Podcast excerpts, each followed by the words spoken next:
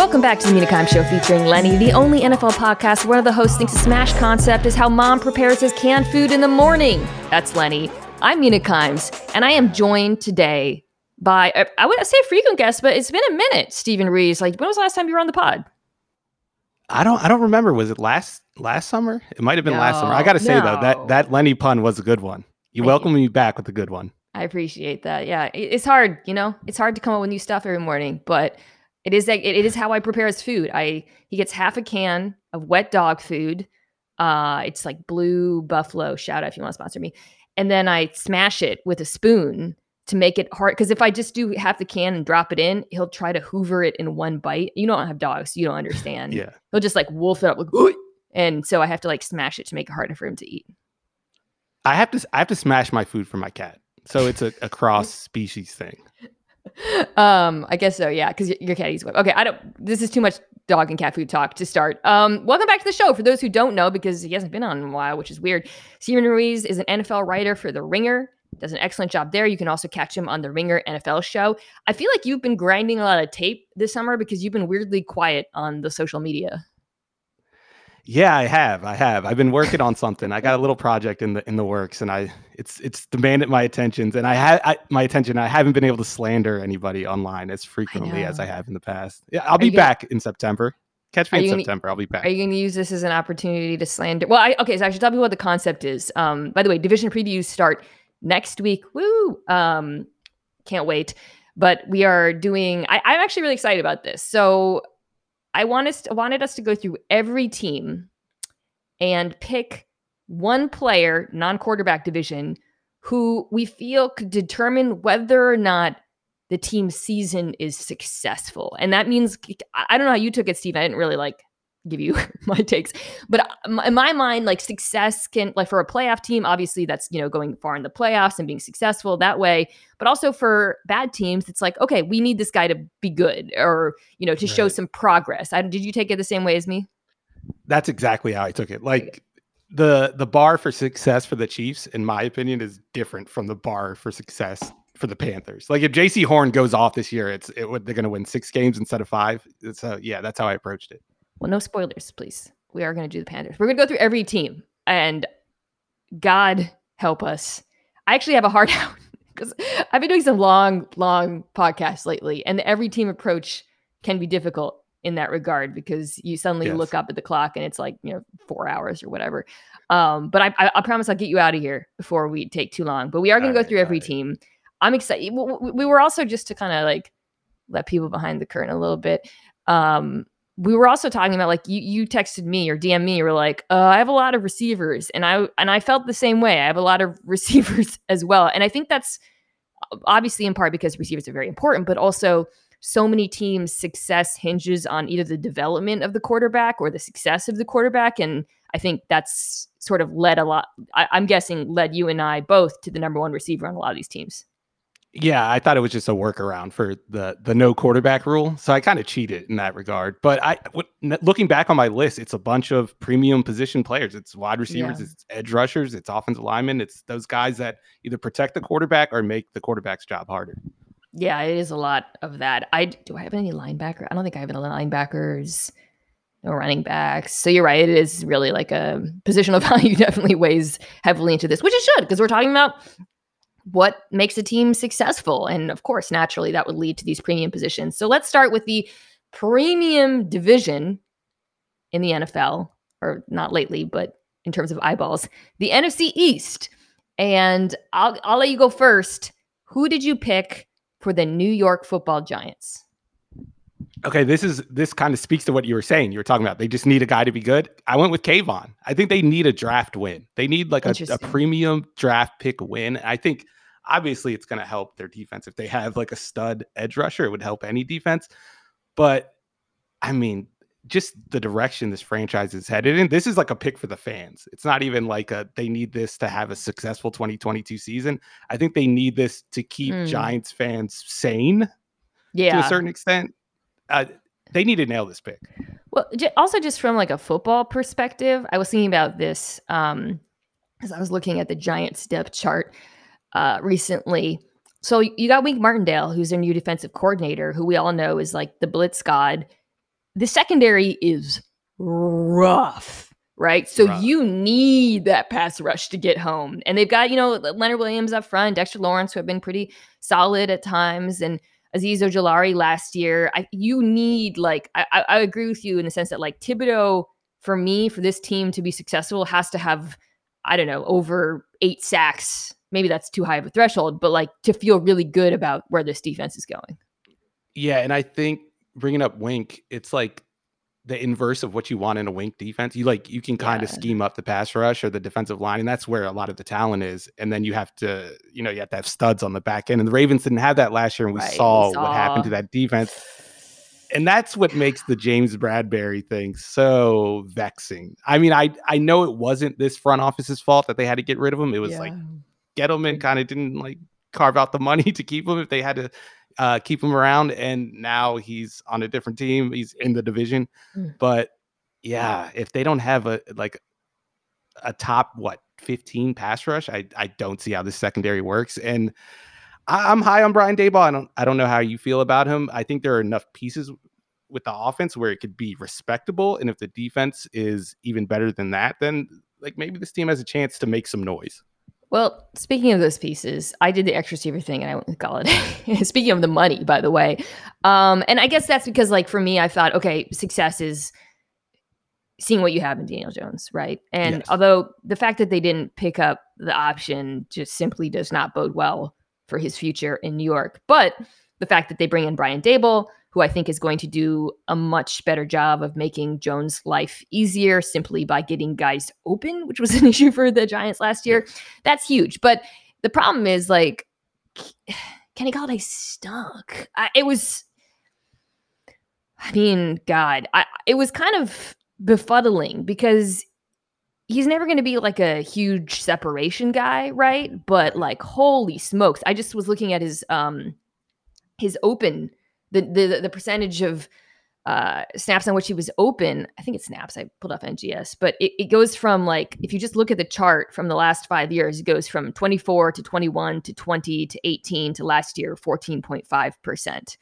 Um, now, even though even though it was low last year, or er, probably in 2020 when he was very good for Detroit, his catch rate over expectation was really high because he's such a you know a physical uh, his play strength is so great, and he's really good at those contested catches. But he just wasn't good at any of it last year. And then the other thing I checked, Steven, was like whether Daniel Jones was more off target throwing to him, and he wasn't. Like he obviously Golladay got more targets downfield than the other receivers, but like he wasn't missing him like widely. It wasn't like a. I don't think it was a Daniel Jones issue. I think it was a Kenny Golladay issue. Yeah, and I think it's easy to look back now after what Stafford did in LA and say, oh, maybe Stafford was just an ideal quarterback for him, and Daniel Jones is not. Yeah. Not uh, uh not very similar to uh Matthew Stafford. A little different. but different. I'm still holding out hope that it was just a Jason Garrett thing. Okay. And I, I I'm applying that hope to Daniel Jones too, because I, I just thought Jason Garrett had the worst possible type of offense for this collection of players. Like starting with Daniel Jones, who I think is a quarterback who is better the quicker he gets the ball out of his hands. Yeah. Like the, the longer he holds on to it, the more likely you are to see a Daniel Jones meme mm, get created. Yeah. yeah. And then Golladay, I like you said, he's not a guy that's ever going to separate on his own. So I think you do need some some schematic help there if you're going to get to a point where he's not just a 50-50 contested catch guy and that's not what you're paying for. That's not what they paid for uh, two off seasons well, ago. They need touchdowns out of him, which they did not yeah. get. Like he is the guy on this team that is going to get them touch, should get them touchdowns. Except for you know they drafted one. there's too much Giants talk. If it's not obvious, I'm doing the NFC in the East next week. Um, so let, let's keep going. Cowboys, who you got? I'm going uh Demarcus Lawrence. That's a good one.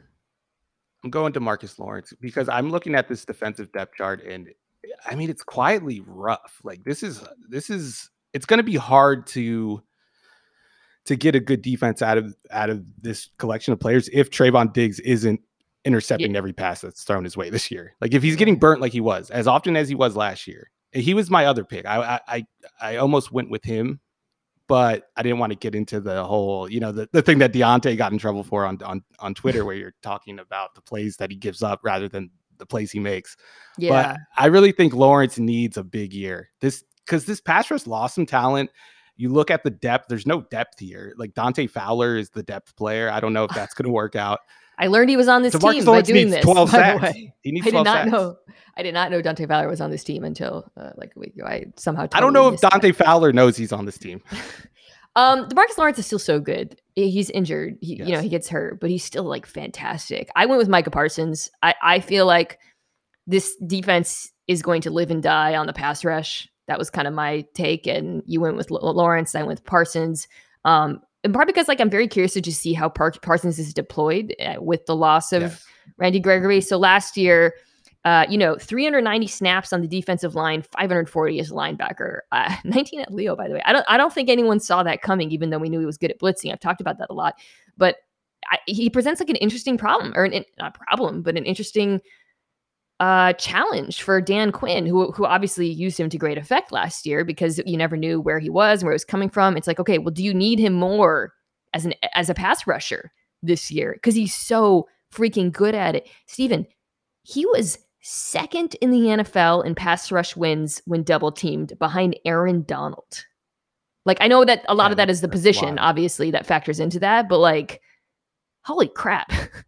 he was so good. I just I, and I'm so interested to see like how he evolves. Like what's the next yeah. step? Because I do think there's going to be a next step. He's just too talented for there not to be.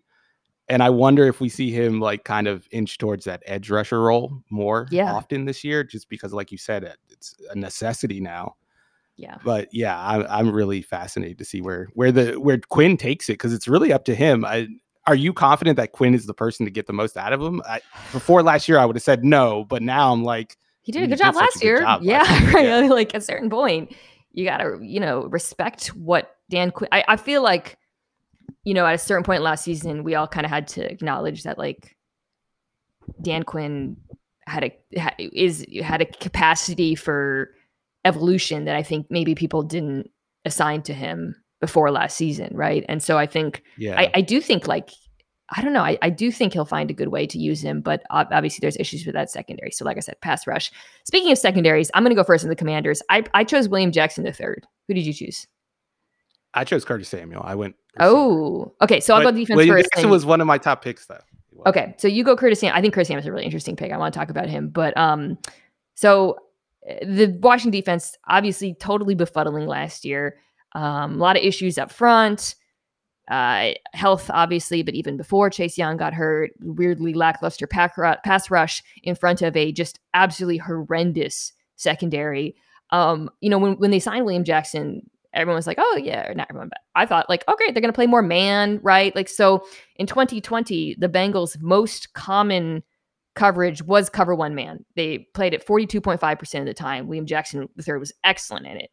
Um, so he goes to Washington, which is under Jack Del Rio, a zone defense, and he just flounders.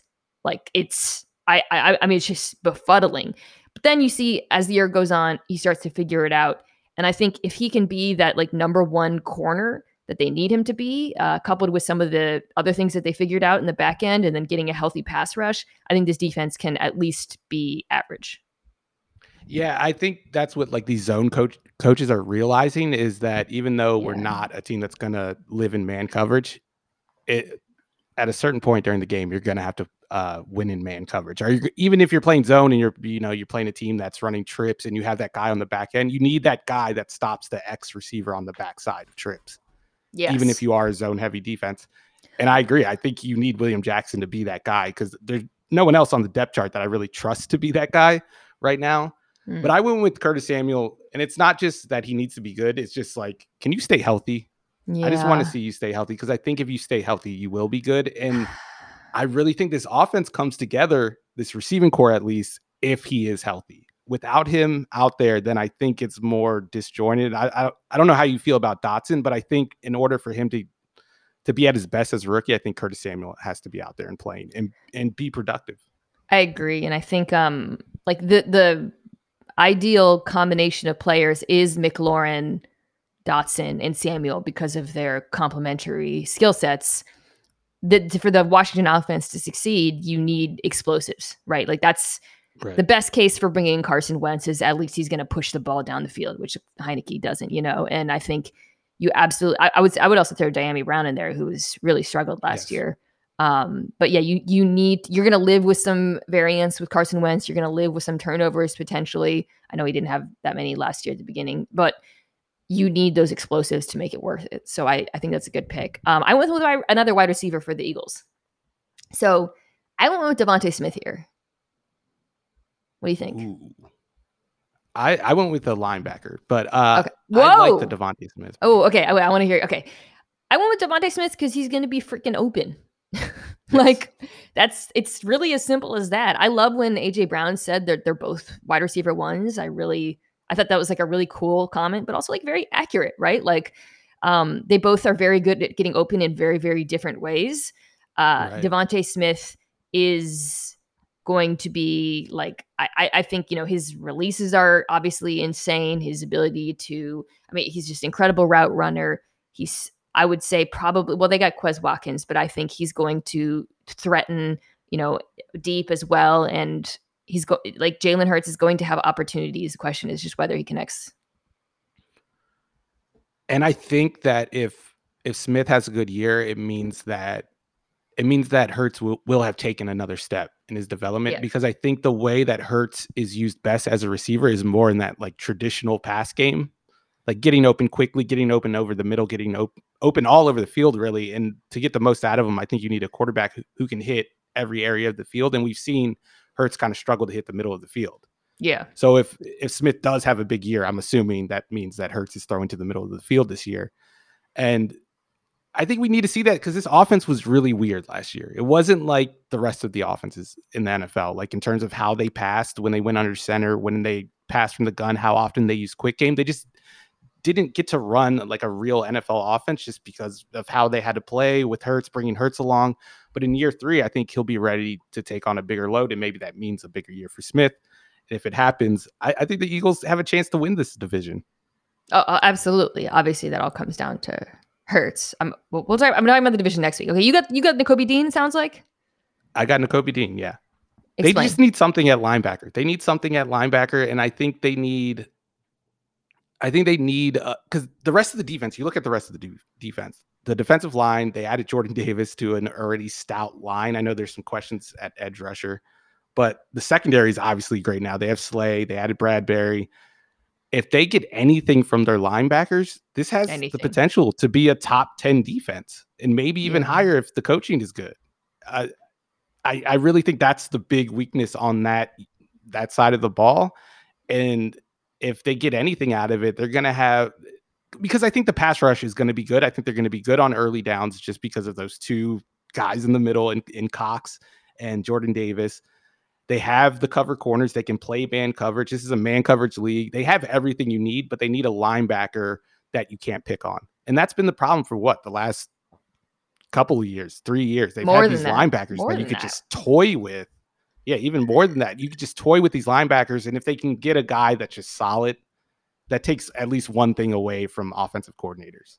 Yeah, I think that's certainly the case. That's the big question mark on the defense. And the defense has the potential to be elite. So, you know, we talk about success and this team going into the playoffs. I do think they're a playoff caliber team. I, I do think it does start with the defense. Um, even though I think the offense could be too, good too. Okay. Let's stay in the East and go to the AFC. Who do you have for the New England Patriots? I went with uh, DeVante Parker. I think that's the obvious pick. I think it's the yeah. easiest pick, and I think it is for a reason. I think they need they need to give Mac Jones a, a Higgins.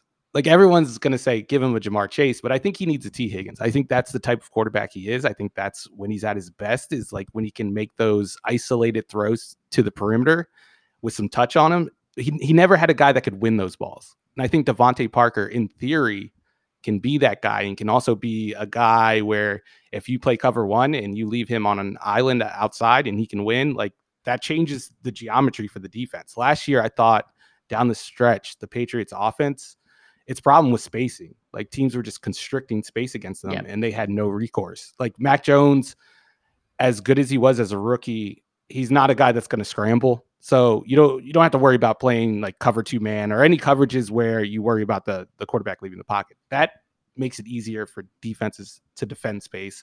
I think not having a field stretcher on the outside makes it easier. Now you're not afraid to play cover one or get up in the receiver's face on the line of scrimmage. So I think they just need a guy that will force defenses to back off. And I think DeVante Parker has the best chance of being that guy. If he's the Parker we saw, what was it, two years ago now?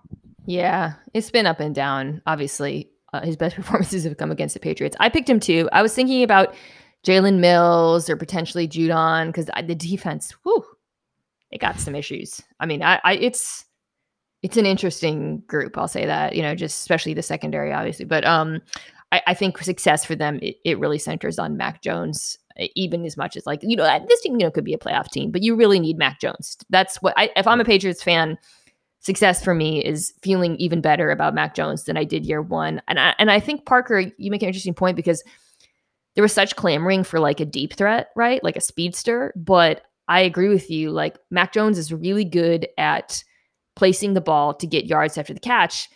He doesn't really have receivers who I think or has not had receivers who really are capable of that, especially like over the middle of the field necessarily at a high level. So I think DeVante Parker's contested catchability um, and his ability to, you know, potentially get those yards after the catch is going to make a difference for this offense if he's healthy. Um, okay, Jets. Uh, I'm going with Carl Lawson. Oh, interesting. I, I yeah, I just think for this defense to work, it's a, another one of those zone heavy defenses. I think in order for it to work, you need a pass rush, and the, it's something the Jets just haven't had for uh, even longer than the Eagles haven't had linebackers. The Jets haven't had edge rushers going back to like yeah. 2000, and they obviously spent a lot of money on him last year. So for that reason alone, I think the front office kind of needs him to kind of have a breakout year. But you look at this this secondary, and there's like potential there, but it's very young. Like you want Sauce Gardner to become a number one cornerback, but if you're banking on that in during his rookie season, I think you're going to be disappointed. So I, the pass rush, along with Lawson, you, you also they drafted Jermaine Johnson. Yeah. I think if you get a lot out of those two guys, how we think about this defense going forward is a lot different. And with Robert Saleh, like you need that pass rush. This this the I guess it's the Seahawks style of defense. Although obviously I think a lot of these coaches have deviated from it. Yeah. You need a four man rush in order for yeah. it to work. If if you don't have that, it doesn't work. And you know, and, and in the interior, they've got Quinn and Williams and John Franklin Myers. I'm just looking at the depth chart right now. Um, also Sheldon Rankins and Solomon Tom- Thomas. There's some nice right. depth there, you know, but um, at edge, yes, it's you know, you got like you said, like Lawson is the guy you paid, you brought in to be the guy, and I liked him a lot in Cincinnati. By the way, I feel like he was always kind of one of those underrated um, edge rushers right. in the league. So, I, you know, hopefully, if he comes back from injury, I think that makes a lot of sense. I, I, I feel like though you got to go offense with this team because you're not going to feel good unless Zach Wilson looks better. And I went Mekhi Becton, um, the great mystery. Did you see he wore a T-shirt that said "Big Bust"? To, to yeah, I saw the T-shirt. I wonder where did he get the T-shirt from? Because that was custom made. I don't know. Like who else is wearing um, that shirt? Um, it only applies to one person. So I, I it's so weird, right? Because he was good in 2020, and then he gets hurt in 2021, and like, right, all of a sudden you just hear the team's totally given up on him, and it's it feels like one of those stories where there's a lot more behind the scenes than we know. Um, and obviously the weight is something that's kind of discussed publicly, but like, look, they took Gardner and um Johnson and uh, a Wilson, I'm sorry, at 10. This team wanted a left tackle. I mean, there was so much smoke around them looking at left tackles, and it wasn't smoke. Like they, they, you know, from everything I've heard, they were looking at left tackles. So I just think, you know, Zach Wilson under pressure, you know, he, has been uh, was obviously a massive issue last season. There's been some improvements um, all across the offense, but if Becton, who I I think they're gonna have play left, they're gonna have George Fant play right. Uh, so then you yeah. can have left uh, Becton next to Laken Tomlinson to kind of give him that kind of veteran presence. But they need him to be good, I think, for Zach Wilson to be good.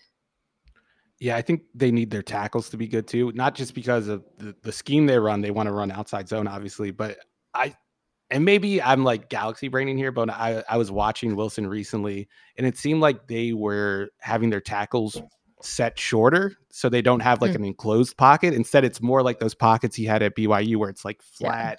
Yeah. yeah. You have all the space to move because I think he does need that space in the pocket. And the tackles obviously play a big role in that, setting the edge of the pocket.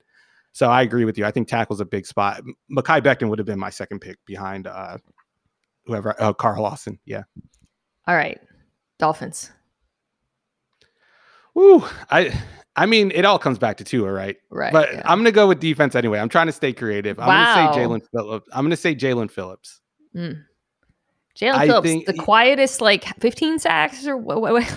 Eight and a half, eight and a half. If oh, it was 15, what? it wouldn't have been quiet. But yeah. Why did I think 15? Who did I? Anyways, whatever. Yeah, quiet, quiet though. Quiet, right? Like who talked? Did you hear people talking about Jaelan Phillips much last no. year? No, not at all. I forgot he existed. Like he made a play in a December game, and I was like, oh yeah, that's right. You were a first round pick. but he had 8.5 sacks, and he was he was fourth in pass rush win rate on true dropbacks according to hmm. PFF. So he had a good year. It wasn't just the sacks, like he was getting to the quarterback. But we have Josh Boyer sticking around. He, he's kind of like a yeah. I think he's going to run the same defense that Brian Flores ran. They had they weren't getting sacks on third down. That was their big problem. They weren't getting sacks. They weren't turning pressure dropbacks into positive plays for the defense. They gave up 0.06 EPA on pressure dropbacks on third down that's not good. Like when you get pressure, it's usually a bad play for the offense. They were giving up positive plays on plays where they got pressure. They need a guy that can convert that pressure into sacks, and I think Jaelan Phillips has the best chance of being that guy.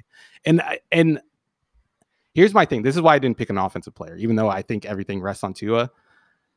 I really have faith in Mike McDaniel crafting an offense that takes a lot off of Tua's plate. Like even if Tua doesn't take a step, I think there's enough pieces there with Tyreek now in the fold. Jaylen Waddle is very good. They obviously yeah. bring in Arms uh, Armstead on the uh, at left tackle. I, McDaniel, if he's even like 75% of what Kyle Shanahan is, then I think the offense is going to be fine. And if the defense is even better than that, then I think this team is could be pretty good. So this is interesting because like uh you're kind of like so this is a was a super schemed up defense. Very right. I don't know. I feel like someone PFF does those like kind of unique charts, right? I don't know how they do them exactly. I feel like Eric Eager where it's like, you know, what's the unique it, Dolphins are way out in Mars. Um and so you went with like a talent. You're like, okay, they need talent, right? Like not just like they need a guy to yes win on his own. And so I think, but but then on the offense, you're saying you're kind of betting on scheme, which I think is interesting. I think you're right. I still went with Tyreek Hill because um, as much as I believe in McDaniel, or I, you know, I'd, I'd like to see McDaniel's scheme be open up so much for everyone and kind of overcome, or I guess you know, make life easier for Tua and make him look good. I also think Tyreek Hill, like the human, needs to make him the human. The player needs to make him look good. Um, I think so much of Tua's success is going to be predicated on whether Tyreek Hill can turn that, you know, six yard slant off an RPO into 14 yards. um, uh, I, don't, sorry, I'm not slandering the, I, I just, or like, you know, an end around, like, I, they're going to use him so much horizontally. And I think his ability to get those additional yards is going to be like massive for whether this Dolphins offense is successful. Yeah, I would agree with that. Uh, and here's my thing about like another Tua thing. Like I, I'm not the biggest Tua fan, but I'm also not like talking trash about him during this offseason because I do expect him to do well. To do well, yeah. And and my hope, the hope is based on the fact that Jimmy G, who I don't think is the most aggressive quarterback when it comes to throwing downfield, never really had a problem creating explosives. And I'm giving the credit to that uh, for that to the coaching staff, and I'm hoping McDaniel can carry that over. But I do agree with you. I think Tyreek Hill he needs to have an all pro type season. Yeah. Like he needs to to earn that money, obviously, but to justify the trade and to kind of just like create a confidence around where this team is headed. Because I think we're still in limbo here. We like the moves. We like that they're trying to put talent around Tua, but we're not going to feel good about this unless the offense is top 10 at yes. least in my opinion. Uh, I went with Gregory Rousseau for the Bills, kind of like the Jaelan Phillips for the Dolphins pick. But did, did you go defense or offense? I went offense. Ooh, really? I'm just so yeah, unworried. Did you go to offensive line? Yeah, I figured. Yeah. Um, okay. I guess all right. So I'm Bills are my Super Bowl pick. I had them number one in both offense and defense on the past two podcasts. Um, so for me, like it, this is really like we're kind of like tinkering around the margins here. Like, what's a successful season? I just, you know, getting those 13 seconds out of my mind. Um, I think Von Miller was really, really good last year, but I think if you really if the in this pass rush has obviously been elite despite uh, ranking 15th in blitz rate was second in pressure rate behind miami you know all the metrics they look fantastic i think gregory rousseau who i really liked last year i thought he flashed a lot i think he's going to be better i think the presence of von miller gives him the opportunity to become like a to step up into you know that true number one role no that makes sense I, that makes sense. That makes a lot of sense. And the Bills always do perform well in those metrics, but like when you watch them play, you're never yeah, thinking, you're like oh, they have they have great pass rush talent. This is why Jerry Hughes was like underrated for like five years, right? Yeah. Like everyone's right, like, exactly. did he really get that eight sacks? I guess so. Um, okay, so you went what, Dion Dawkins or? No, I went uh Saffold, Roger Saffold. Oh, the free agent signing left. He's going to play left guard yeah, I went. I, I, went real hipster. This was like my first pick, so I, I wanted to go real hipster with it. Like they're the first on my document. Uh here's my here's my my thinking. I think that we're going to see the Bills kind of veer towards a more under center type of offense. I think we're going to see more early down runs, and I I think that's where Saffold comes in. I'm not so much worried about the pass protection, just because Josh Allen is an alien and seems to be immune to pass rush. But I do think they need to run the ball more often and and do it more effectively because if you're going to do something more often, you want to do it well. And Saffold has kind of been up and down as a blocker. He hasn't really been a good pass blocker since his days with the Rams. His his run blocking has kind of been off, and he's been more of a zone blocker than a man blocker.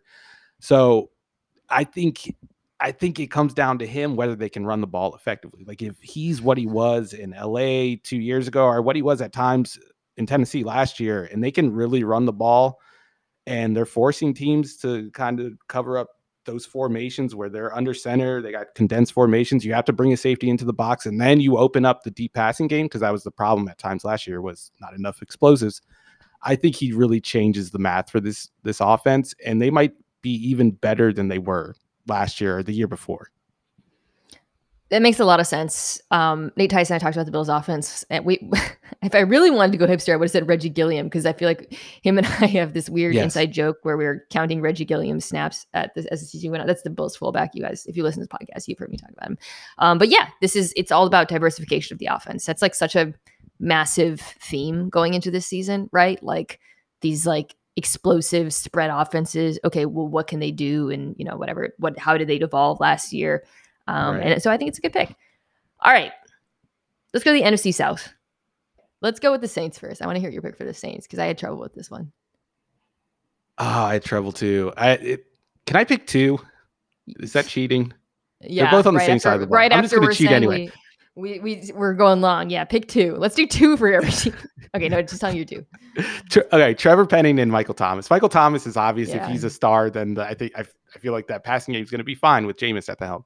But Trevor Penning's the big one. I, is the Saints offensive line good? Especially if Penning is bad in all the ways that we might expect yeah. him to be bad. Because if it's not good, then Jameis Winston behind a bad offensive line, I don't care who's I don't care about the receivers. I don't care how good they are. And maybe Pete Carmichael is is just like Sean Payton as a play caller. It won't matter if Jameis Winston is under right. pressure because Jameis Winston is going to do dumb things under pressure. He always has, he always will. Yeah, I think we have this like weird blind spot where blind spot being like an appropriate term to talk about the offensive line where like everyone kind of forgot that Terron Armstead left this team and it's probably right. one of the most massive moves of the entire offseason. Wait, I didn't mention Terron Armstead for the Dolphins because I just assume he's going to be good if he's healthy. But um and of, of course that's not to his blind side given that he's left-handed. But um yeah, I completely agree. I went with Michael Thomas, but it should have been I should have chosen Trevor Penning because you know we're, if we're like counting on Jameis to throw the ball deep and you know take advantage, like be aggressive in a way that this offense wasn't, take advantage of all these skill players and their ability to go deep. it ain't happening if Penning sucks. Right. Um, but I also think like Michael Thomas's presence is just extremely important. For, like you know, we it's obviously they're very excited about Chris Olave. They showed that by you know putting like three thousand draft picks into taking him. But like, I, I keep this is like my twentieth straw man of this episode. But have people forgotten how good Michael Thomas is? I just like I I or was. And, and I, I and, think so, but I don't blame yeah. them. How how can you blame them? He hasn't, he hasn't played, played football in so long. Yeah. So I think that's the th- that's the thing. Like, does he look? If he looks anything like he did pre-injury, then even with Penning, I think this offense will be good because he's so good on the short stuff, obviously, and you yeah. know they're gonna eh, ask Jameis to get the ball out quickly. But that's a big unknown. Okay, moving quicker. Panthers. I thought this was an easy one. I, I just left mine blank. I don't I don't care. I'm not okay. answering this one. I refuse to talk about this team anymore. That will make Here's, the podcast go quicker too. Okay.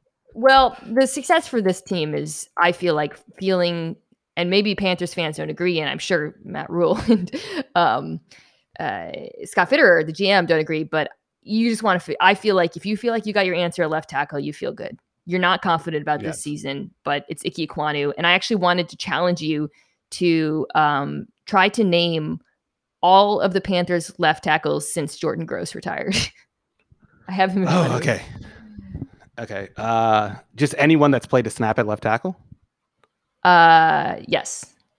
Okay. Uh, as many as Michael you can. I, it's really hard. Yeah. Of course, blindside guy. Yeah.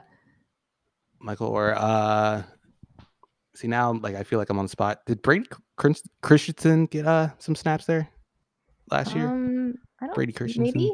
I know he, he got, played. he played a little bit. Stay in the recent Taylor times. Mo- did Taylor Moton play left tackle? I know they've kind of like messed around with him. Uh, the other left. There's tackles. some really obvious ones. I know there's some obvious ones. There's uh, Kalil, the, Kalil. the Vikings Kalil, the bad one. One, one uh, of the uh, one of the worst signings ever. I know. Now I'm like forgetting all of the the, the obvious ones, the, the Dave Gettleman era ones. Uh, I'll give you a hint. Bitcoin. Oh man, Okung, the worst trade, yes. one of the worst trades in recent history. Uh, yeah, I that's all I can uh, name. Jordan Gross I'll give you, such a. I'll give you another hint. This is a recent one. Um, trading up. Oh, uh, Greg Little. Yeah, Greg Little. All right, we don't have to do this.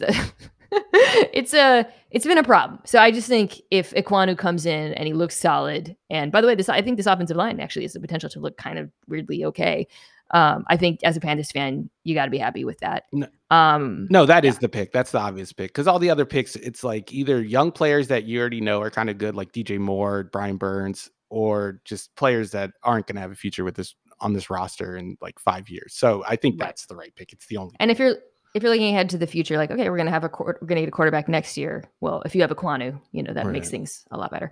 Um, Falcons. Do we both choose Drake London?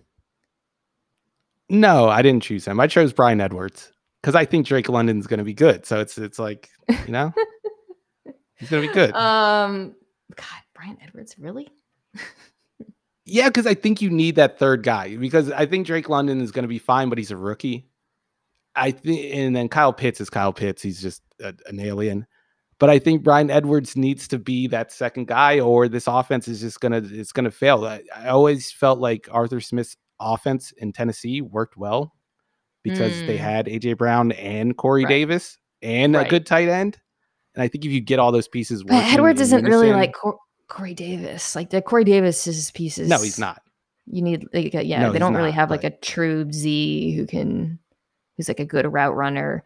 I just I went with London just because like kind of similar to the Ekwonu thing, but also like I think I guess I'm not as a thousand percent confident he's that dude. I liked him a lot, but I think what you really want to see is like, frankly, um, that he has sufficient game speed, right? And then I think, um, like okay, if he's going to be the AJ Brown in this offense, you want to see even if the ball doesn't get to him necessarily, is he beating guys off a press? Is he getting open on those, you know, wide open on those play action uh, passes? And right. I think then you feel good because you're not going to, it's the Falcons, like, really, you know, and has expectations for them.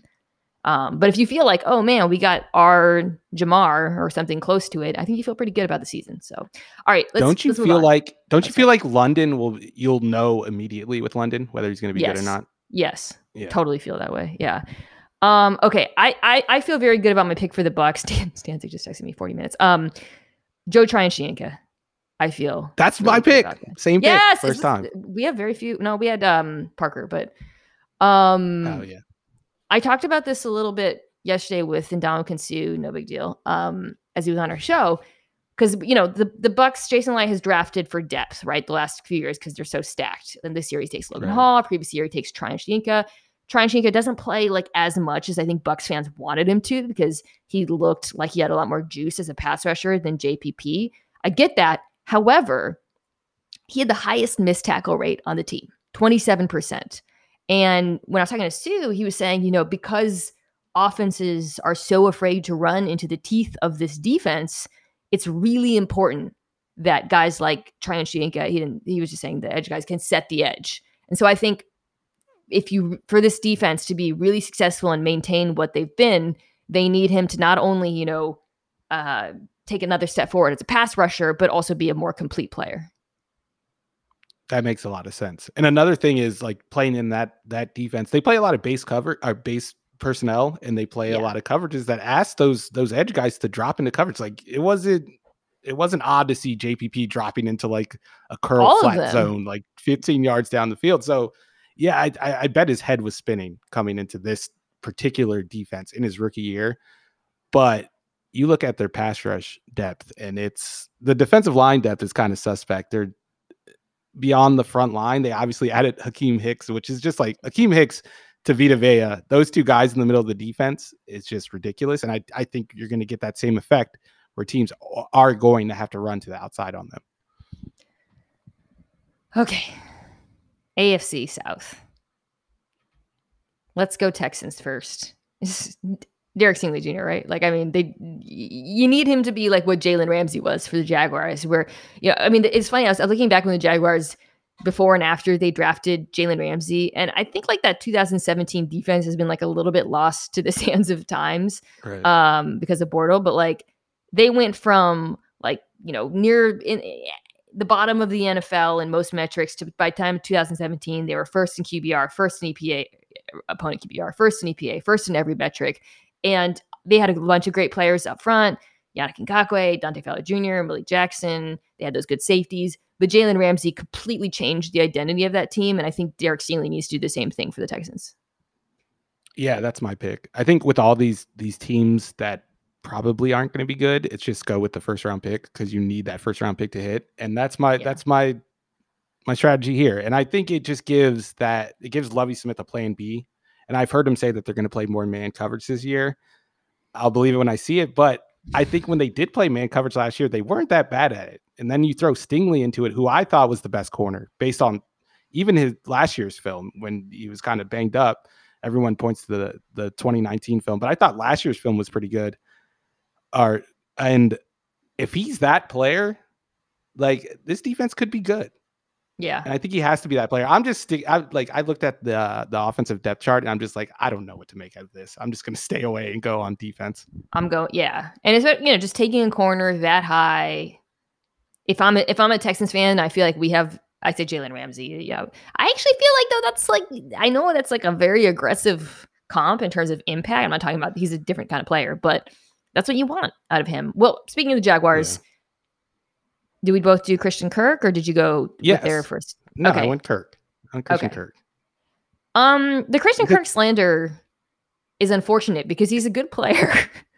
It's gone too far in my. It's opinion. gone too far. Okay, good. I'm so glad. Okay, we're seeing eye to eye of this. Um, it's it's the, the contract. Really, I feel like you know agents always want like the big contract to come out because they're proud of it. But if I'm Christian Kirk, I'm like, dude, like, I actually wish this didn't happen. And I wish people saw the real contract first because I've been slandered despite being like a very good wide receiver.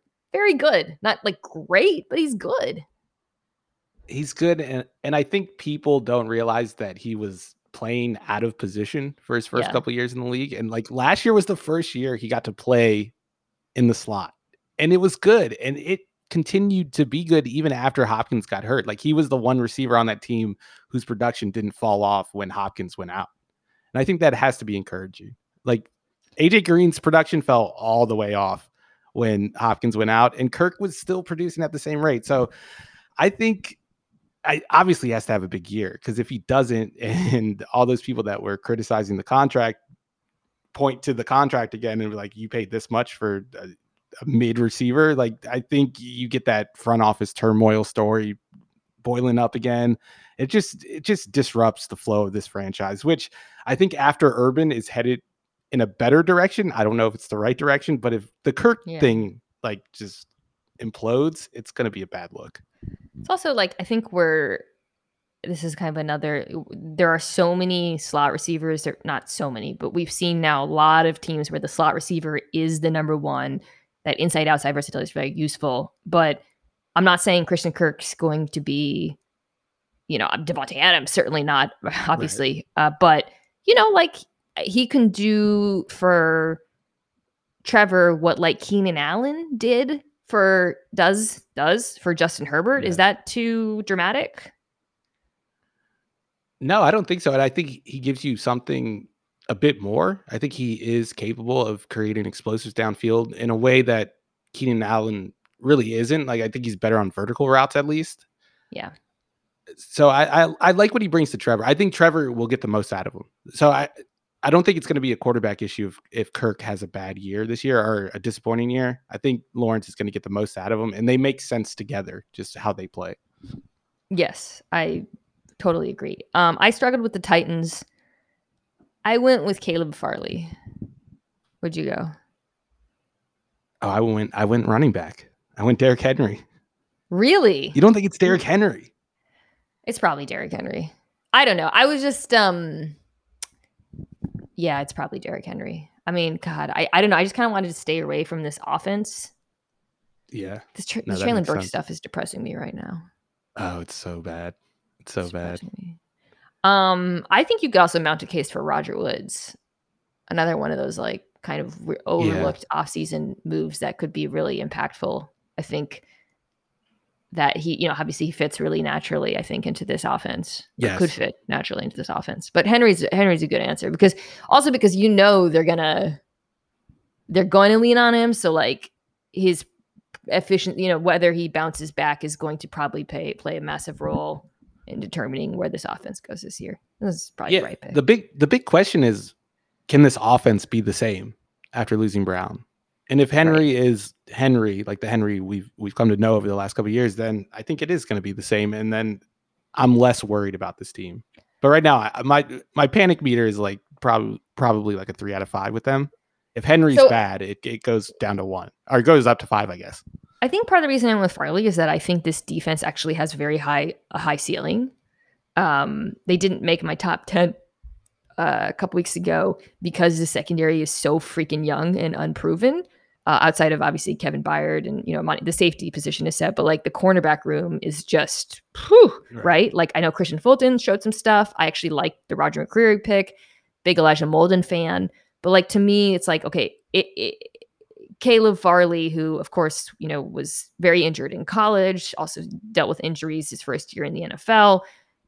If he can be the guy that they wanted when they drafted him, a guy who like we've been talking about, like can play, you know, a lot of press man and I think can be sort of the leader of this group, then suddenly I actually think this is a really good defense. Yeah, I mean, his his comp for some people was Jalen Ramsey, like in terms of athleticism. Yeah. So if he can develop into that, it's the same thing we said about Stingley. I, I do think that's a good pick. Michael Pittman for the Colts. What do we think? I went with uh Yannick Ngakoue. Really? Yeah, oh, no, like my my other pick was going to be the receiver. I, this was at the point in the list where I was like, I'm picking too many receivers. I'm going to like yeah. purposefully not pick a receiver. Like it's like Campbell, Pittman, Pierce. I think any of those guys are good picks for this. But I'm going to go with Ngakoue because I think I think this de- I think it's another defense, another zone heavy defense. Although yeah. they played a little bit more man last year, I think you need a pass rush. I think that's what these teams, these defenses around the league are are realizing is that if you don't have that four man rush, you're, you're just not going to have success because you have to do all these other things. Right. And you don't want to do all these other risky things. And we saw that with the Ravens. But I think if Ngakoue is what he was for the Raiders, especially down the stretch, then this Colts defense looks a little different than it will if they don't have a second edge rusher. I think Paye has, has shown some stuff. He's a second year like player. Him. I think he's going to be a good player. If they can get him going and they can get Ngakoue going, and then obviously DeForest Buckner on the inside, that's that's a good pass rush. That might be a top ten yeah. pass rush on third down. Yeah, so just uh, reminding folks, the defensive coordinator of the Colts is now Gus Bradley, who blitzed the least yes. by a large margin in the NFL last year with the Raiders. So you're absolutely right about that four man rush. Um, yeah, I think that that makes a lot of sense. Pittman, I was just thinking, you know, with Matt Ryan, like looking at the rest of the skill players, they really need him to be. You know, I like Alec Pierce, but they need Michael Pittman to be that dude for Matt Ryan, and I think he can be. Um, okay, we are on pace to finish uh, in approximately mid July. So let's take a quick break and come back hot with the NFC North. As you guys know, NFL teams can make mistakes when it comes to spending money. For example, cover your ears, Broncos fans. Russell Wilson has a $53 million cap hit this year. but uh, unlike the uh, Walton family, I'm guessing people listening to this podcast don't have millions to spend. Maybe some of you do. I don't know. Get at me. But when it comes to a great shave, you don't have to shell out tons of cash. Harry's saw customers getting ripped off by the shaving industry with overpriced, underperforming products, and they decided to do something better. They found their own way to make beautifully designed razors for a fraction of the price of other big brands. So you never wonder if you overpaid. They have customizable delivery options for scheduled refills as low as $2, which is half of what you pay for big brands. Convenient subscription options that you can cancel at any time. Getting the best does not mean spending the most when you shave with Harry's. Get started with a $13 trial set for just $3 at harrys.com slash M-I-N-A. That's harrys.com slash Mina for a $3 trial set. This show is sponsored by BetterHelp. We all carry around different stressors. I do, you do, we all do big, small. And when we keep them bottled up, as I sometimes have had happen in the past, it can start to affect us negatively. Therapy is a safe space to get things off your chest and to figure out how to work through whatever's weighing you down. It's helpful for learning positive coping skills and how to set boundaries. It empowers you to be the best version of yourself. It isn't just for those who have experienced major trauma. If you're thinking of starting therapy, give BetterHelp a try. It's entirely online designed to be convenient, flexible, and suited to your schedule. Just fill out a brief questionnaire to get matched with a licensed therapist and switch therapists anytime for no additional charge. Get it off your chest with BetterHelp. Visit betterhelp.com slash Mina Show today to get 10% off your first month. That's betterhelp, H-E-L-P dot com slash Mina Show, M-I-N-A-S-H-O-W.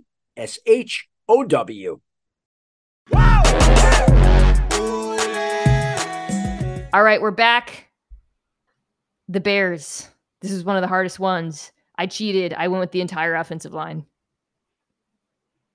No, yeah, that's that's what it is. I was gonna do. I was gonna cheat the same way. I I, I ended up going with Byron Pringle, but it's the offensive line. That's the answer. Byron Pringle is actually a decent one too. But yeah, I, and I was just looking at the offensive line. I was trying to pick someone. I was like Teven Jenkins, Lucas Patrick. Right. They bring in to got the center play last year, Larry Borom. But the truth is, it's the whole group. I mean, success for the Bears is feeling like Justin Fields isn't dying, and to me, that just starts up front. But Byron Pringle also yeah. makes sense. Yeah. Yeah, I just w- went with him because I feel like if he has a good year, the passing game is decent, and that means the offensive line was decent. My problem with picking offensive linemen is that even if Teven Jenkins is good, if the rest of the line stinks, then it doesn't matter. So I had a problem picking with, yeah. you know, picking one player. That's why I cheated. But it's, yeah but yeah, it, it all comes down to whether Justin Fields takes a step. And if he's the same player he was last year, then I think that like throws the whole thing into question. Like, do we have to start over at quarterback mm. or do we not give him a chance? I think this is like a make it or break it year already. And I don't think that's fair on him. It's brutal. But that's the reality of the NFL. Okay. Who do you have for the Packers? I, I had a lot of trouble with this one. I did too. And I ended up, I actually picked two running backs. I ended up going with AJ Dillon. He's. I think he's going to spend I, a lot of time on the field. I think so too. big season. Yeah, it's going. to No, no, no. I, I'm in go? complete agreement. I'm in complete agreement. Um, I did not go with AJ Dillon. I actually went with Lazard. I just, okay. You know, everyone's like pointing to Christian Watson. I, I, I don't think Aaron Rodgers is going to lean heavily on him. I think they're going to have those two running backs on the field. I think Robert Tonyan's going to be on the field a ton and be a target monster. And I think Allen Lazard is going to be Aaron Rodgers' number one target by, uh, well, number one receiving target rather. But the, the linebackers, I mean, you could go Aaron Jones too, right? Like, I, I this offense is going to be, I think it's going to be very unique, and I think that's going to be kind of interesting to watch. Yes. Yeah, that's that's my big question with them is does this offense look like it's looked the past couple years where LaFleur kind of reshaped his offense to fit what Aaron Rodgers likes. Like we saw a lot of shotgun, we saw a lot of RPOs, which we don't really see around the Shanahan McVay coaching mm-hmm. tree. So I do wonder, are, are they going to be under center more and, and having more two back sets on the field, having more tight ends on the field?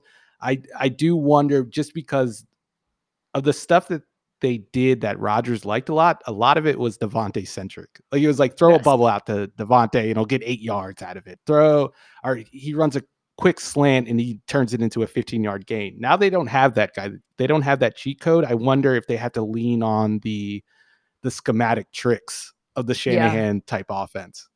Which they, by the way, like already sometimes did lean into last yeah, year. So they did. Um, I was thinking of Lazard just because like I was trying to think of like games where Davante Adams didn't play, and there was one not last year but the previous year against New Orleans where Allen Lazard absolutely went off. I don't know if you remember this one, but um, I feel like there's just a level of trust with Rodgers there that um could be pretty significant. But I think the backs make a ton of sense. Okay, I feel very good about my uh, Vikings pick. I went with Danielle Hunter. All right, that pick makes sense. I went with Irv Smith. I went Ooh. offense. Okay, so I'll go first. Secondary question marks, despite the fact that Diante Lee had them as one of the top defenses in the NFL, um, which totally could happen. I think it's going to be predicated on the pass rush and Danielle Hunter returning to form. Um, you know, gets to play. I got to talk to Diante about that pick.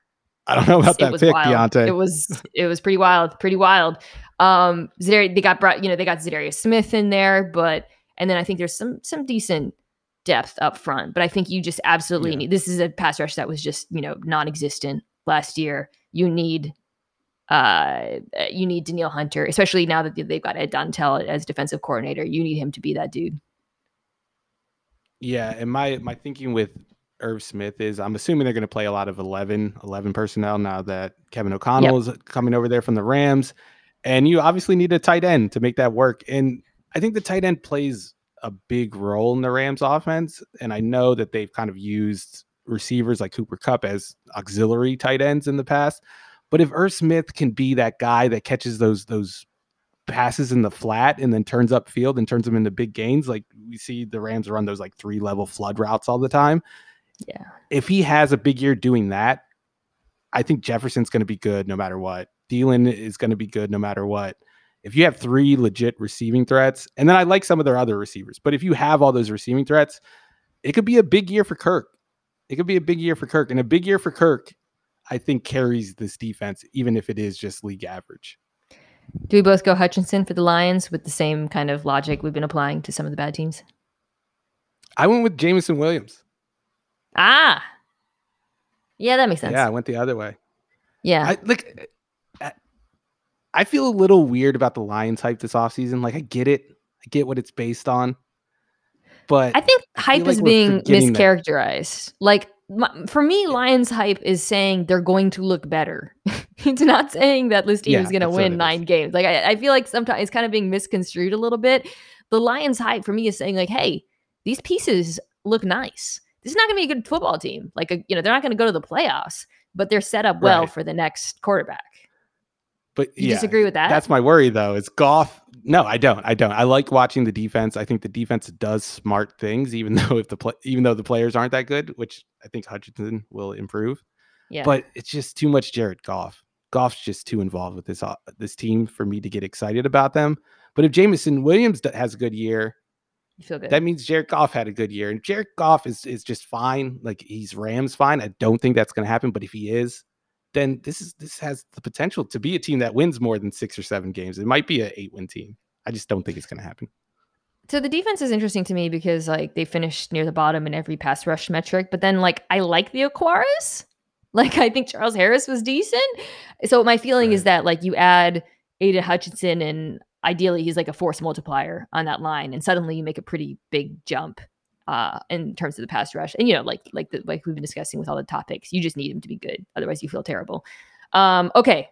Speaking of feeling terrible, the Cleveland Browns. We are in the AFC North. Um this is obviously very hard to to categorize because we don't know what the hell is going on with this team. We don't know how long Deshaun Watson, who by the way today news broke that he settled like 20 of the 24 civil suits. I think there's still there was reported that there was more coming, but um right. We don't even know how long he's playing. I just went with Amari because holy smokes, this wide receiver group, they really need Amari Cooper to be good. I don't care who's playing quarterback. Like yes, I, they do. I, woo, I just like hadn't looked at the like I like the David Bell pick, the receiver out of Purdue. I know Tice is really high on him. Um, and his description of him to me, uh, I'm not gonna pretend I was like grinding David Bell tape. Makes sense as like a need for this offense, but uh, yeah, like Amari has to be like like a, basically his best self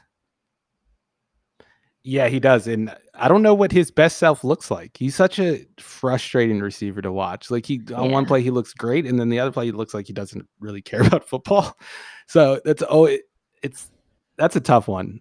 I went defense just because I wanted to stay away from the offense, just not knowing what it's going to look yeah. like. And I'm assuming that this is a team that's going to have to lean on the defense at times, at least early in the season.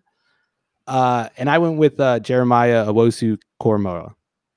Another linebacker. I, I just think, yeah, another linebacker. I'm picking a lot of linebackers. I've, I've really been on like a defensive thing this offseason, so I think that's like where my brain is at. But look at the look at the depth chart. You have talent on the defensive line with Myles Garrett, yes. David Clowney came back.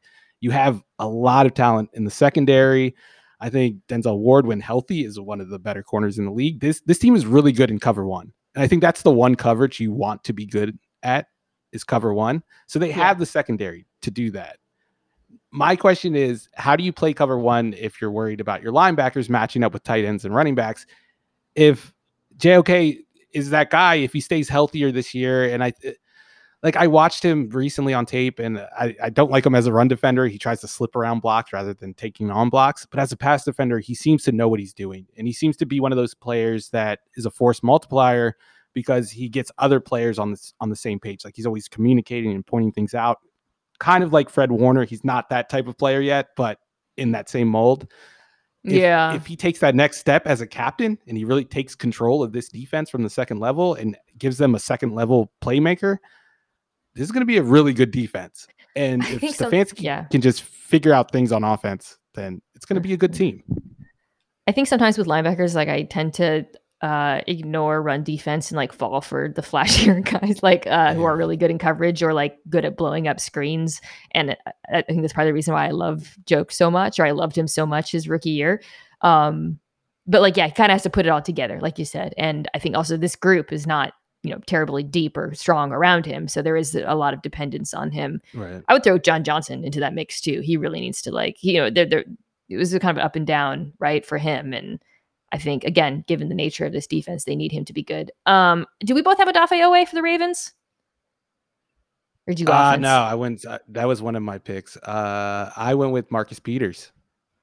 Oh, that's good too. That's good too. Yeah. Um, this is like we could have like a long conversation about who matters in this new defense under Mike Macdonald, but um, right. we are staring down the barrel of two hours, so we will not have that conversation. Um, pass rush outside of Oweh is just woof. I mean, they got Tyus Bauer, Bowser, who's decent, but like obviously this defense is not going to blitz as much without Martindale. They need Oweh, who I thought, you know, at times I thought really flashed, um, but granted was put in some advantageous situations. They need him to, you know, be, I guess, take another step forward because that group is so thin to me. No, that's a good pick. I that would have been my second pick. I just went with Peters. My question is, can they play man on third down this year? They couldn't do it last year. They couldn't play man in any situation. They were one of the worst teams in man coverage last year, and I think getting Peters back will help that. And I, I really thought Peters was the biggest blow they had last year. Obviously, Lamar getting sick and missing a lot of time later in the year was a big deal. But like those early season injuries when we were all like, oh my God, the Ravens are in trouble. Like I think Peters was the biggest one.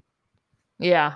Right. I, I think that's fair, especially also like the ball production in this defense. I, I, can I ask you a quick question? I know I said we wouldn't talk about it, but like, can you talk? Can you speak on why, with Mike Macdonald, their new defensive coordinator, um, it's important to have these corners who can play man on third down?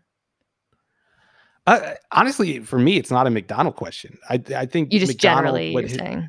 I think just generally in the NFL, if you look at it, like you, it most teams play cover one on third down, and yeah that's the coverage you have to be able to beat. Like quarterbacks have to be able to throw into tight windows. Wide receivers have to get separation against it. That's like the name of the game in the NFL today is how you beat man coverage. And I think the Browns with their secondary are are equipped to do that. And I think the Ravens, in order to kind of like keep up in the division, I think they need to be that good on defense too. And they kind of slipped a, last year that was such a problem for the Chargers. Like as much as we bemoaned the run defense, just the absolute inability to play man on third down. I mean, so you go out and get J.C. Jackson, and I think Marcus Peters kind of falls into that similar mold, right? Uh, I mean, yes. he's a little bit more boomer bust, I would say, but makes a ton of sense. Um, I cheated on the Steelers, and I just said both tackles. No, Dan you know, Moore, that's that's a good. I cheated too. I went with George Pickens and Calvin Austin. I just want one of those rookie receivers to step up. Dan Moore Jr. allowed seven sacks, 68th in pass block win rate. Chukwuma Okorafor 55th in pass block win rate. Um, I think this is kind of a funny, like, what matters more for the rookie quarterback, your line or your skill players kind of thing, right? Um, the classic meme, the Bengals meme. But um, I feel like just with Kenny Pickett, assuming, or both quarterbacks, whoever plays, they're not going to get the ball out as quick as Ben Roethlisberger, obviously. so um, offensive line is just a major issue. I wanted to pick the ghost of Ben Roethlisberger because I feel like he had like such an influence on this offense. Like we have no idea what to expect out of it. Like I'm I'm expecting the Matt Canada offense to be like under center, jet motion, play action, a lot of pre snap shifts, and it was none of that under Ben. Like with Ben pulling the strings. So yeah, my pick really is the ghost of Ben Roethlisberger and how this offense changes now that they don't have this very demanding quarterback behind center. Who'd you go with for the Bengals? I went with Hayden Hurst. Oh, he's the yeah. Outside of the offensive line, I think he's the one big change for that offense. Like Zama's out, Hayden Hurst comes in, and I, I thought the Bengals' answer last year when teams played too high yes isolating Boyd and Uzomah against linebackers. And I, Boyd's going to be there again, so obviously he's still an option. But how well Hayden Hurst takes to that role, I think, decides how good this offense is go- going to be. Uzomah was the answer on a lot of those looks, and yeah, like that's going to be missed. Uh, unless, like you said, Nate and I kind of talked about this with the Bengals offense, and I was talking about this. Why I liked them um, was their they have personnel, the, the personnel, and I would also, also throw Joe Mixon into this, by the way, to respond to different looks, especially if defenses play them, you know, more deep to account for Ja'Marr Chase and what he does after the catch as well. So I, I think that's a really good pick. I just watched the Super Bowl, so I went with La'el Collins just after watching what happened to the right side of that offensive line. It's recency right. bias. I don't care. Sh- sorry, Isaiah Prince and Hakeem Adeniji. Um, but that just, you know, I think I, I yeah, Whew, God. Okay, uh, we don't need to talk about that. I have a super history pick for the for the my first team in the NFC West. We got two more divisions, the San Francisco 49ers. Can you guess what it is? Ooh. Who did I pick? I can't even find it on my list. Okay. Uh, oh, I went with a, I went with the cornerback. So Okay. I went with Jake Brendel, the center. So Okay. I knew it was going to be an interior offensive lineman. Yeah, which has been, of course, like the issue for them. Now you had Alex Mack, who was good. He retired. Jake Brendel is 29. He was an undrafted free agent. He has started three games. Uh, now Trey Lance played a lot with him or practiced a lot with him last year on the second team, as he said this, and he said Jake handles calling the protections and it helps me a lot. I just think like if if this whole year is like, can we get Trey Lance to you know take another step?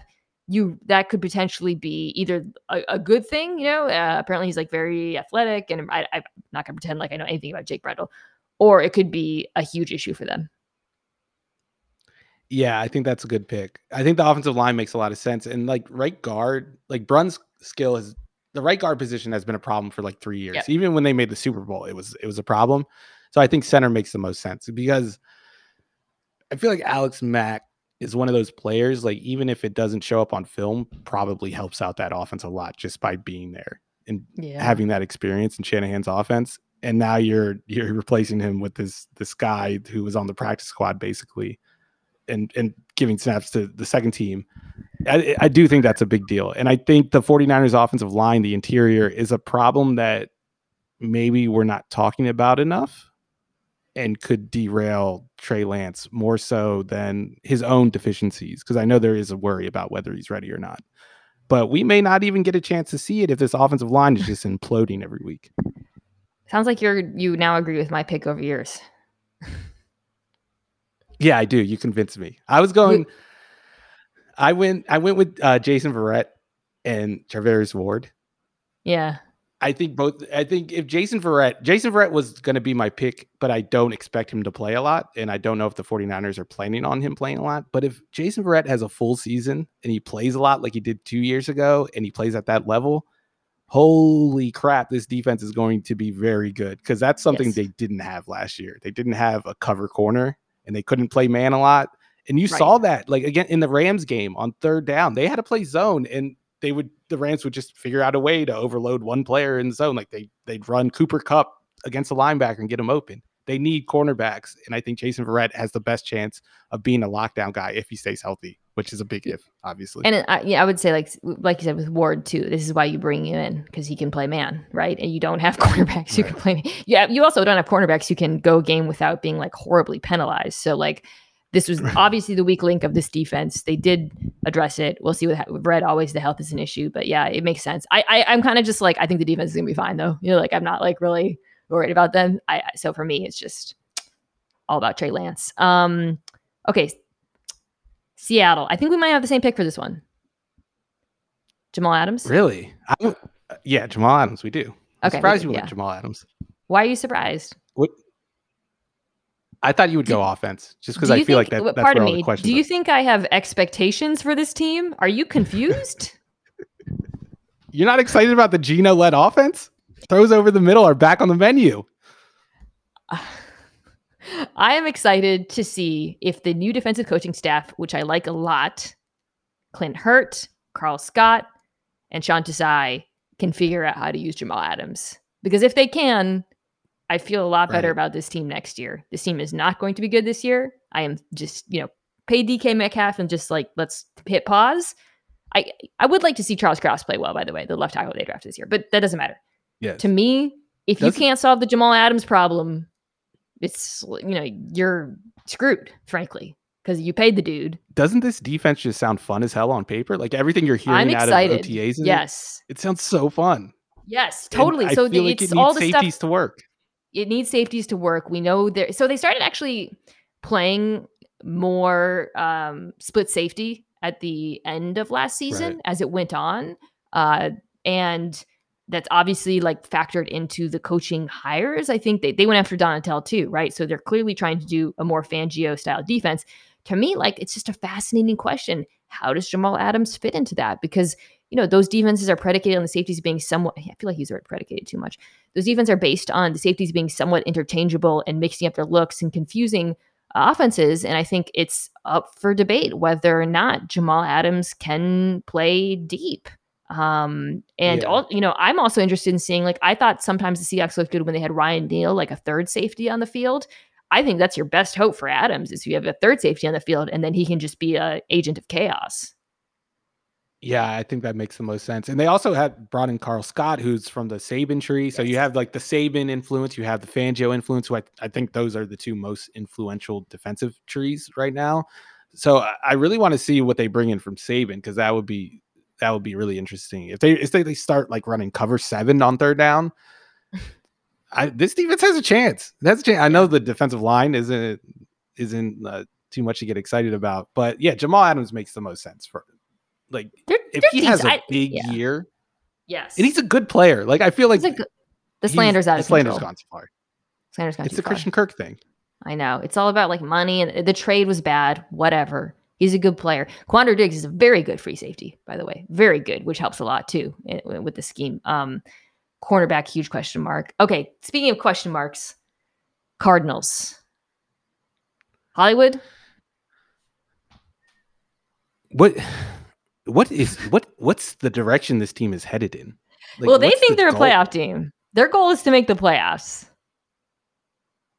My pick is AJ Green, which speaks to the, the lack God. of direction. Like like a 35 year old washed oh, Lord. receiver. That's my pick. Because when they were going good last year, AJ Green was like low key a big part of it because he, yeah. he gave him that option when they try to push coverage to, to Hopkins. Like he would beat teams deep, and he was really good against press coverage. He was doing a lot downfield, and then Hopkins gets hurt. And Cliff doesn't really try to change anything. He just puts in uh I'm forgetting his first name. Is it Antoine Wesley? Antoine Wesley yeah, and Hopkins yeah, yeah. spot.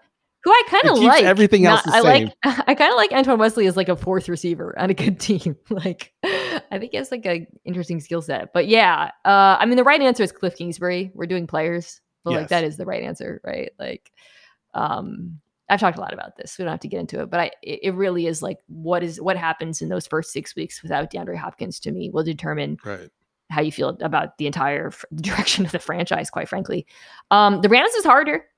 So I'm actually let me hear your pick. I'm very curious to hear your pick on the Rams. The Rams, I went with Allen Robinson. I didn't think it was one. that much harder. Um, I went with a different answer. I went on defense, but let me hear your your take for Allen Robinson.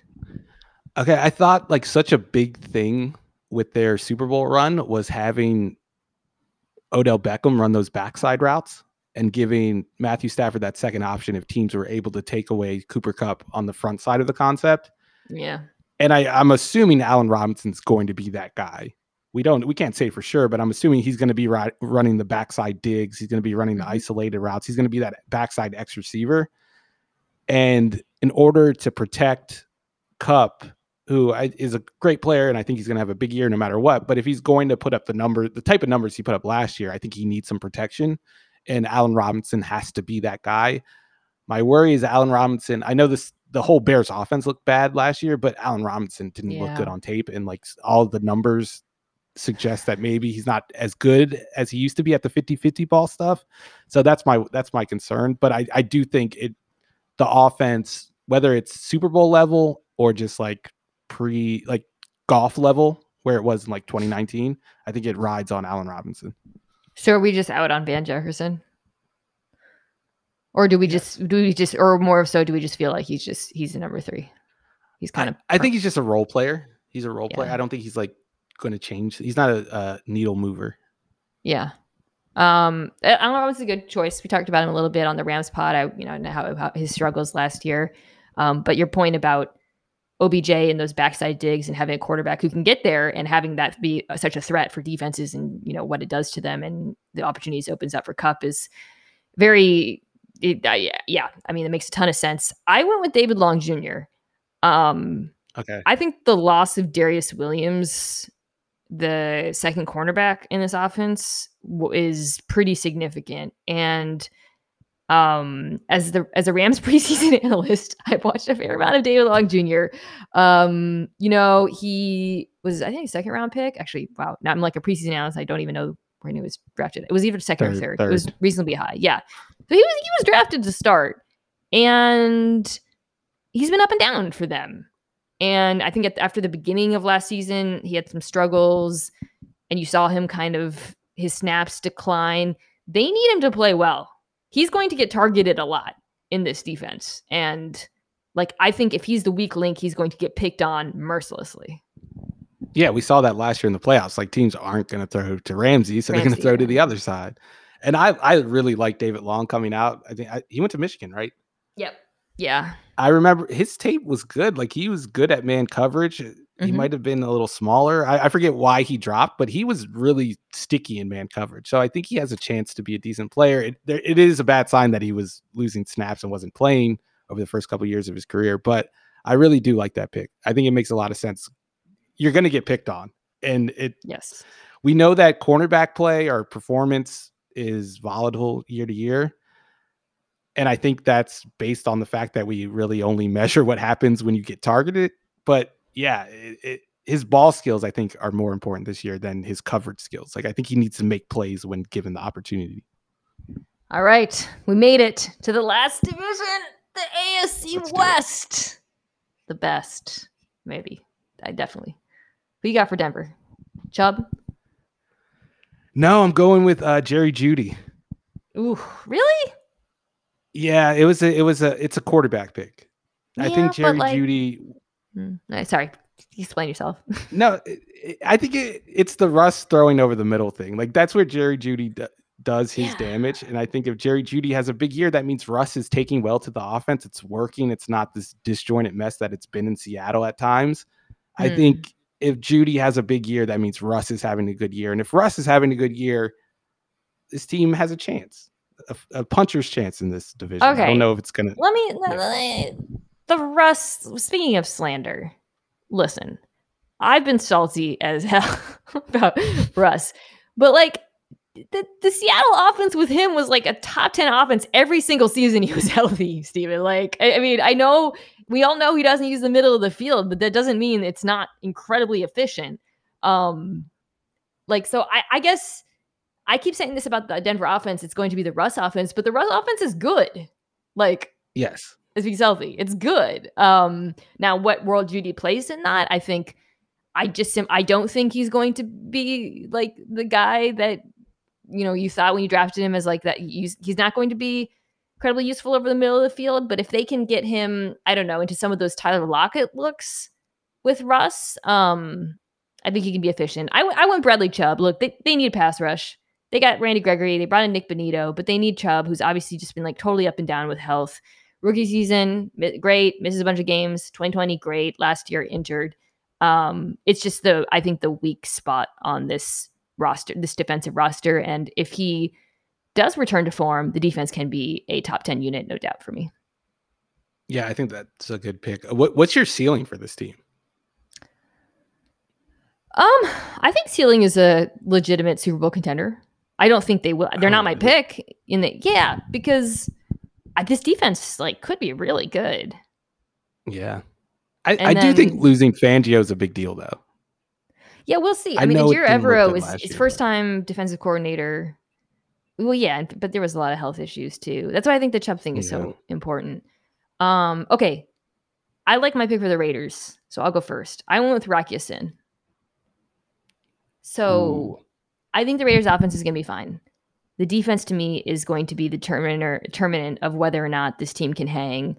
And I think the pass rush, you know, they brought in Chandler Jones opposite Maxx Crosby, will be fine. But this defense is going to look different. So you're moving from Gus Bradley to Patrick Graham. I feel like we've we've been said you need quarterbacks who can play man coverage like a thousand times on this podcast. But when I look at the secondary, it is very, very bad. and I think Rock Ya-Sin, I think, is the, potentially the most talented defensive back. Well, not, not cornerback, pardon me. I think Moehrig is probably the most talented uh, guy they've got in the secondary. And I think he can play man. Um, so I, I think like to me that sets the floor of where this defense is. Yeah, I, I went defense too. I went with uh, Chandler Jones. And I went like the opposite, where I just think the pass rush has to be so good that the secondary yeah. doesn't matter, which I think it has the capability to be. Chandler right. Jones, Chandler Jones is Chandler Jones, and he's getting like 13 sacks, and Maxx Crosby continues doing what he does. Like that's that changes everything for the back end of the defense. That that that has the potential to make a it's bad secondary year. look decent. Yeah, I think it's kind of not too dissimilar from last season, although the scheme is going to be different. Right. Um, you you yeah, you, you absolutely need the pass rush to be very very good, especially in this division. Um, speaking of pass rush, I went with Khalil Mack for the Chargers. Who did you go with? Uh, I went with uh, Sebastian Joseph Day. Ooh. Um, so I went with Mack because I think he's as important to the run defense as Sebastian Joseph Day. That that is a good point. I, I, just went with him because that was like the dream yeah. matchup between like defensive tackle and, and player. Like everyone wanted to see him go to the Chargers to fix that run defense. And it, if it doesn't work, then and the run defense is still bad, then I don't think the defense is going to jump as much well, as it needs to be to be a contender. The depth there is awful. So on, on the interior. So he needs to be good. um I, I tried to get Suh to so Suh's not retiring and he was like, I'm not going back to the Bucks. And I was like, How about the Chargers? And he got a little twinkle in his eye. I mean, it, it's not like a perfect fit, but like, yeah, I mean, it makes a lot of sense. Um I just think, yeah, with Mack for me, it's just the combination. Like they've not had a guy really be a stud opposite Bosa, you know, who gets double teamed constantly. And so to bring him in, have the ability to rush the passer, but also his, you know, he's a very, very good run defender. I think it just could be a real game changer on this defensive line. Uh, who'd you pick for the Chiefs? I went with this was a tough one for me. So I team. ended up going with George Karlaftis. I wanted to pick Creed Humphrey, but I'm going with Karloftis just because I think I, Creed I, Humphrey for the same would, reason that you took Rodger Saffold, right, with the Titan, with or with the Bills. Exactly. Right, and almost like your 49ers pick, like the the I, he needs to be the Alex Smith of that offense or Alex Mack Alex of that Mack, offense yeah. where yeah, the the anchor of the offensive line. But I'm going with Karlaftis just because losing Melvin Ingram is a I thought it that trade like really changed that defense last year. And I don't think they got enough credit for making that trade in the in the improvements they made because of it. And I think Karlaftis is kind of the spiritual successor, just like that second edge rusher across from Frank Clark. And I, I really think he needs to have a good year. I think there will be growing pains for the offense. I, like I have high hopes for the offense, and I think when they hit their stride, it's going to be amazing. But early on in the season, I wouldn't be surprised if there's some inconsistency there. Mm-hmm. And I think the defense needs to be a lot better than it's been. I think it needs to return to 2019, its 2019 version when it was like a top half of the league defense by DVOA. And if that happens, I I, I think this is the Super Bowl winner. Yeah, I went with uh, Justin Reid, safety. Um, you know, just sticking with the defense. Uh, I think they really need these safeties. Spagnuolo really needs these safeties to protect these cornerbacks. I think Reid has like upside that it, like he's had an interesting career, right? Like he was really, yeah. really good at first, and then I choose to believe that playing for the Texans just sapped his desire to play football. Um, no, I mean, I, am saying like the Chiefs are betting on him returning to form. I really like Juan Thornhill as well. I think like, I was just, I was just I've been watching the playoffs lately, and I think for the Chiefs to have this is not Tyrann Mathieu slander or even Daniel Sorensen slander, but for the Chiefs to have two safeties who can sow so confusion, who are both very athletic, who both have good ball skills could really take this defense to a next level, but he has to be that dude. I will slander uh Tyrann. I think he was bad last year. I think he was dude, a big reason why they lost those games to the Bengals. It was him. The he actually wasn't so the the Perine screen, you know, that turned the game yeah. basically. It wasn't Mathieu, but like five dudes missed tackles. It's it's yeah. it's insane. I, in my mind, it was a wheel route, and then I rewatched it. I was like, holy! This is so bad. Ward, Charvarius Ward had a oh, um. So I just think, yeah, having a couple safeties who are like, obviously the insistence on using Sorensen in the beginning of the year was a huge problem for this team, and I think just going younger and more athletic could help them a lot. That's it. Yeah. We did the whole. We, we did, did the whole NFL. what do we wow. get? What's our prize? uh, your prize is Dinks and Dunks. Two guys drove to work. Neither guy wore a seatbelt. One guy got a ticket. One guy didn't. The same two guys drove home. One guy wore a seatbelt. One guy didn't. One guy made it home. The guy not wearing his seatbelt didn't. Don't risk it. Click it or ticket. Paid for by NHTSA. This podcast is proud to be supported by Jets Pizza, the number one pick in Detroit style pizza. Why? It's simple. Jets is better. With the thickest, crispiest, cheesiest Detroit style pizza in the country, there's no competition. And I have to say, speaking from experience recently, having tried it for the first time in Detroit, it is absolutely delicious. Right now, you can get $5 off any eight corner pizza with code 8SAVE. That's the number 8, S A V E. Go to jetspizza.com to learn more and find a location near you. Again, try Jet's signature eight corner pizza and get $5 off with code 8SAVE. That's number 8, S A V E. Jet's Pizza. Better because it has to be.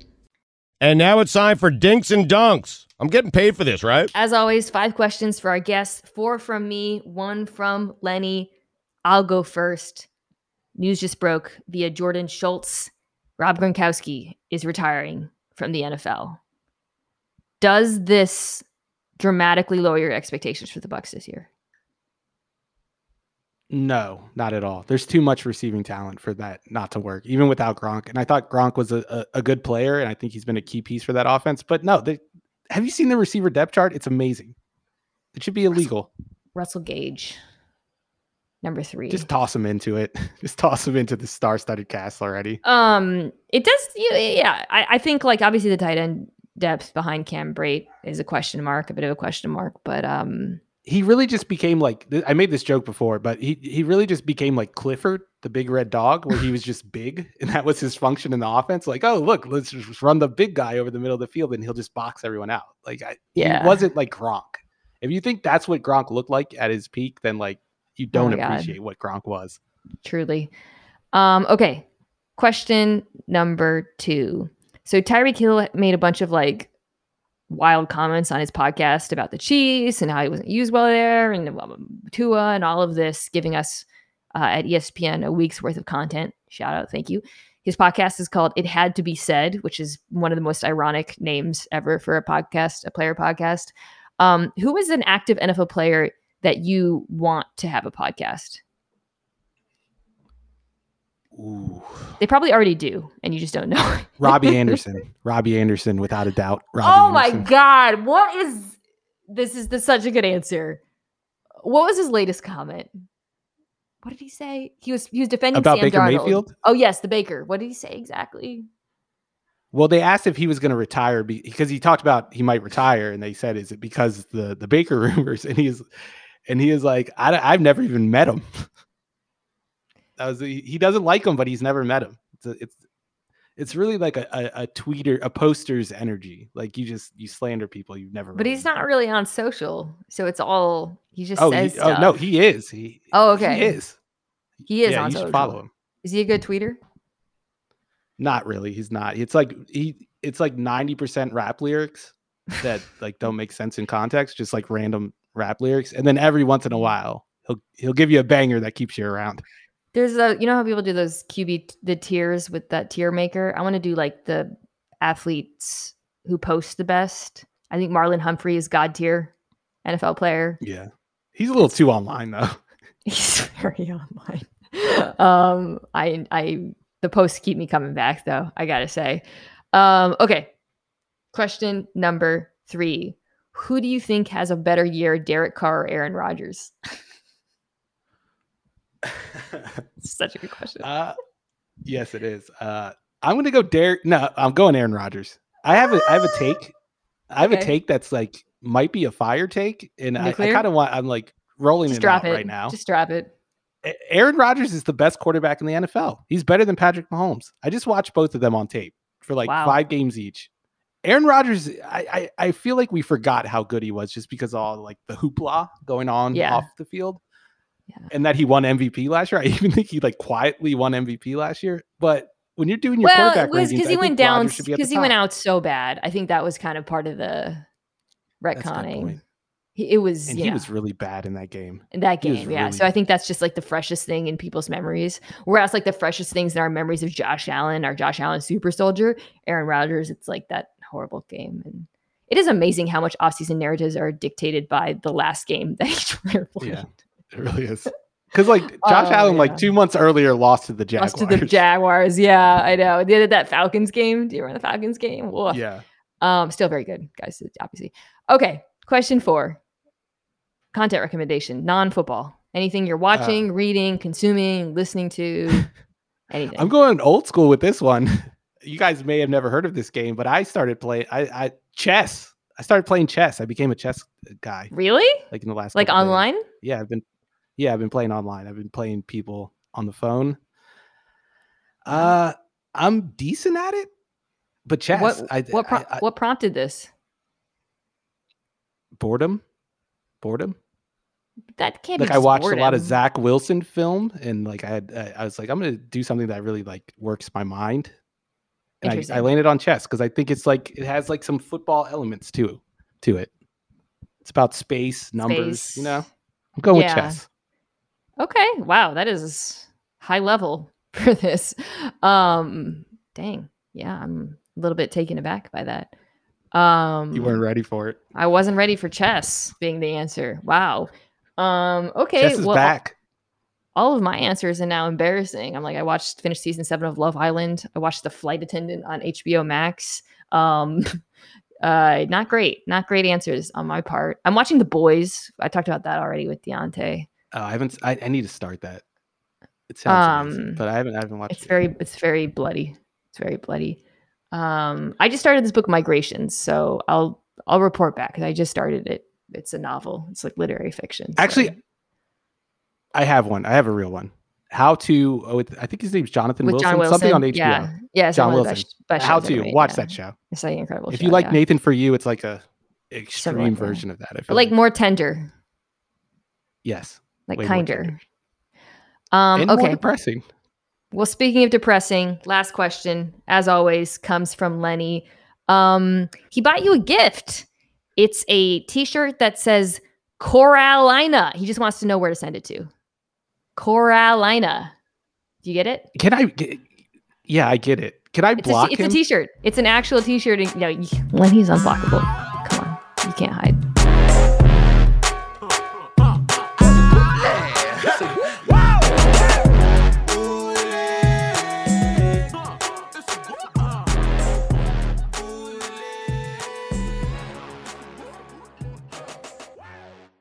Two guys drove to work. Neither guy wore a seatbelt. One guy got a ticket. One guy didn't. The same two guys drove home. One guy wore a seatbelt. One guy didn't. One guy made it home. The guy not wearing his seatbelt didn't. Don't risk it. Click it or ticket. Paid for by NHTSA.